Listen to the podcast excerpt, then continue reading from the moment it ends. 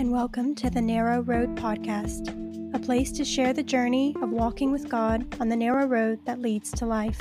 I hope that you find rest and encouragement here, but above all, the awareness that you're not alone on the way.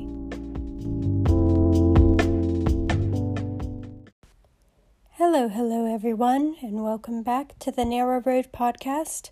I'm your host, Rachel Bowyer, and it is my great pleasure to be back with you for another episode. Today, I'm going to keep things short and sweet because the four part series we did on the book of First John was quite lengthy.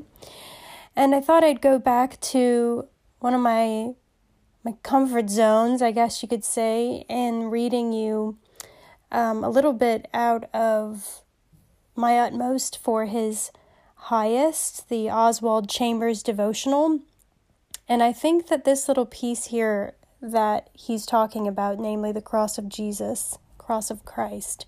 I think it's actually like a really powerful summation in part to what we studied in the book of First John because so much John is constantly reinforcing the power of Jesus, the identity of Jesus, who Jesus was, why his life, death, and resurrection was so important, why we have to stay close to that message and stay rooted down and abiding in Jesus for us to actually walk out and live in love and live our salvation and enter into the fullness of what God has for us. We can't lose sight of Jesus and what he came to do, what he accomplished with the cross, with the, the death of his natural body we can't lose sight of that. And so I'm going to read because I feel like the way Oswald Chambers says this so shortly and so simply is adds so much context and value even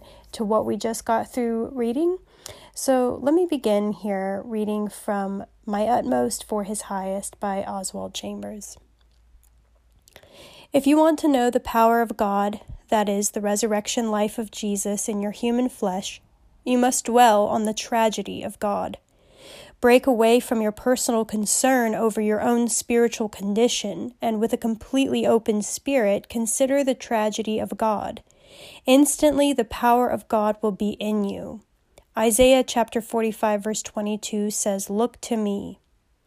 Pay attention to the external source, and the internal power will be there. We lose power because we don't focus on the right thing. The effect of the cross is salvation, sanctification, healing, etc. But we are not to preach any of these. We are to preach Jesus Christ and Him crucified. The proclaiming of Jesus will do its own work. Concentrate on God's focal point in your preaching, and even if your listeners seem to pay it no attention, they will never be the same again. If I share my own words, they are of no more importance than your words are to me. But if we share the truth of God with one another, we will encounter it again and again. We have to focus on the great point of spiritual power, the cross. If we stay in contact with that center of power, its energy is released in our lives. In holiness movements and spiritual experience meetings, the focus tends to be put not on the cross of Christ, but on the effects of the cross. The feebleness of the church is being criticized today, and the criticism is justified.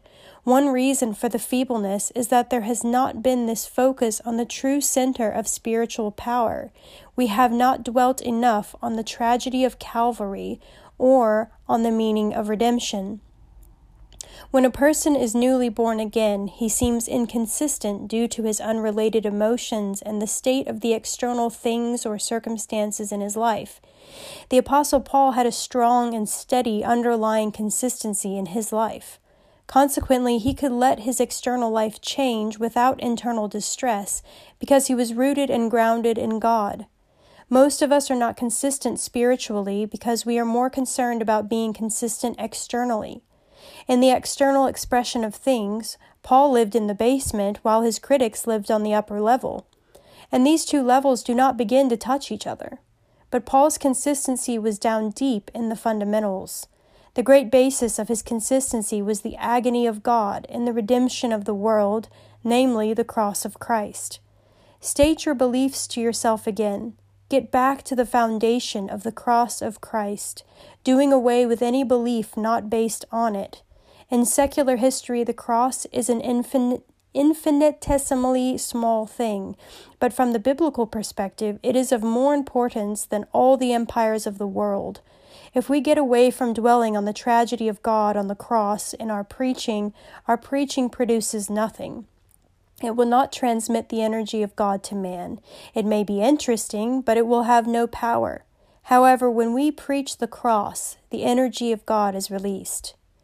As 1 Corinthians 21 and 22 say, excuse me, 1 Corinthians 1, verse 21 and 23, it says, It pleased God through the foolishness of the message preached to save those who believe. So we preached Christ crucified.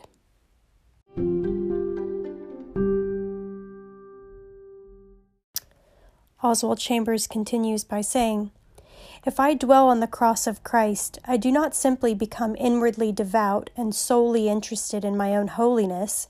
I become strongly focused on Jesus Christ's interests.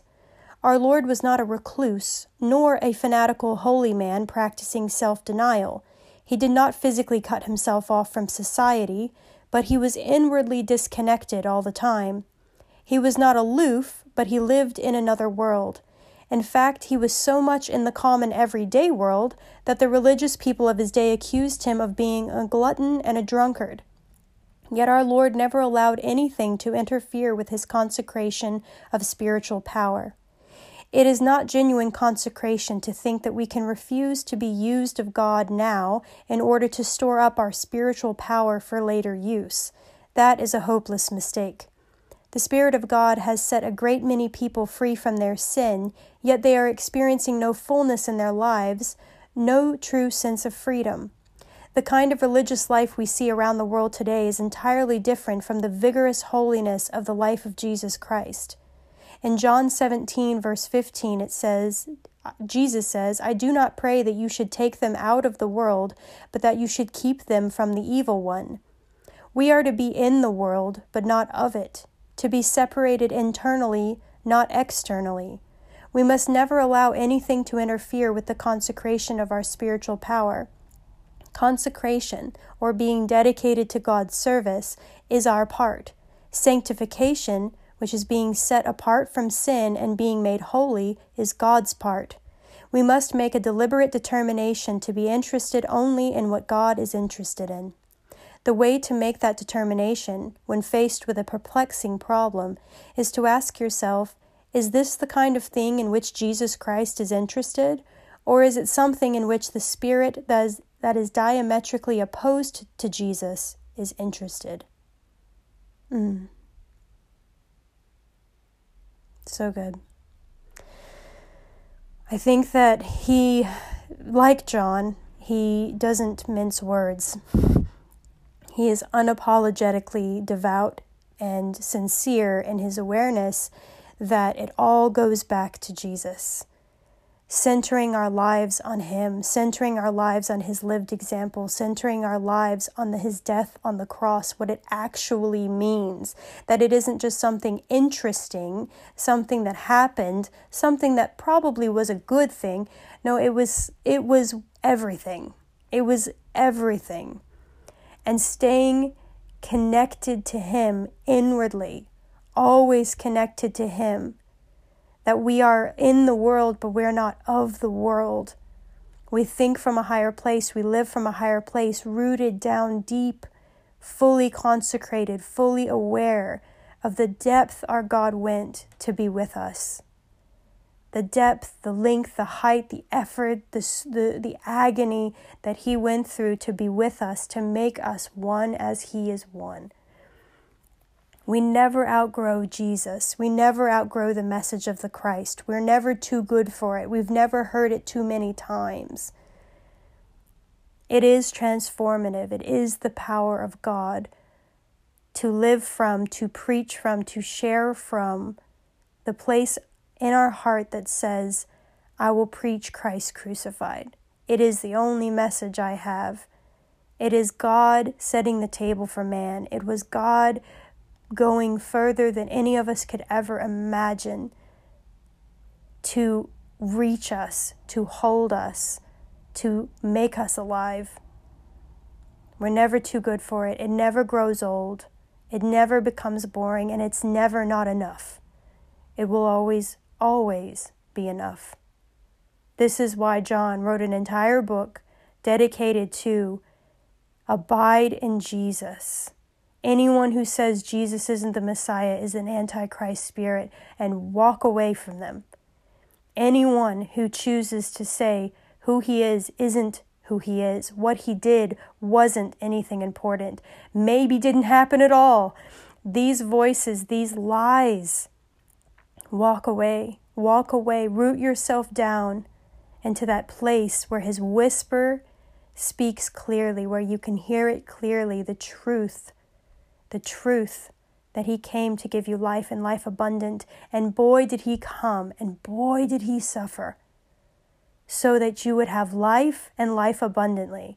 It's a scandal. It's too much. It's too gracious. It's too merciful.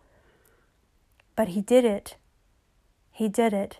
And just as Oswald Chambers says, consecration is our part, sanctification is God's part. We must make a deliberate determination to be interested in only what God is interested in. And I pray for you today that you would lean back into the simple truth, the clear and explicit agony of God, of the, the lengths He would go to to reach us, the desires of His heart being so great to reach you, and that you would understand His deep, deep love for you, and that like a little envelope opens up and a piece of paper nestles itself down deep, that you would be like that little piece of paper, that you could abide down deep, that you would get inside of His presence and you would nestle yourself in there, surrounded on all sides, sealed on top and bottom, and you would stay in that place. And that's my prayer for myself that I would do the work of dedicating my life to Him in the deepest, truest sense, regardless of the hardships, regardless of a world that wants me to hate myself and forsake my consecration and forsake my identity, but instead that I would reject the, the words of the world and I would live from the place of truth and abiding. And I pray that for you, that you would live in the vigorous holiness of the life of Jesus Christ that you would live in that space, that you wouldn't abandon it, you wouldn't forsake it, no matter how hard it goes, no matter how rough it gets. You can do this. You are empowered by God, and as He does His work of sanctification in you, just stay close to the original message the message you first heard when you first came in to the kingdom, the love of God and the lengths that he would go to, the death on the cross that he would suffer to pour out his love on you. Never forget the, the original message that brought you home.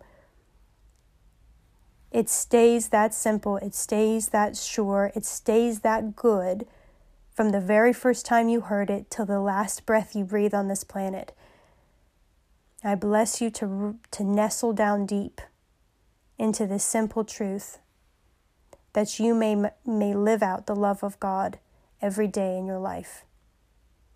I bless you and I thank you for listening to another episode of the Narrow Road Podcast, and I will be with you again tomorrow for another one. Thank you and bye bye.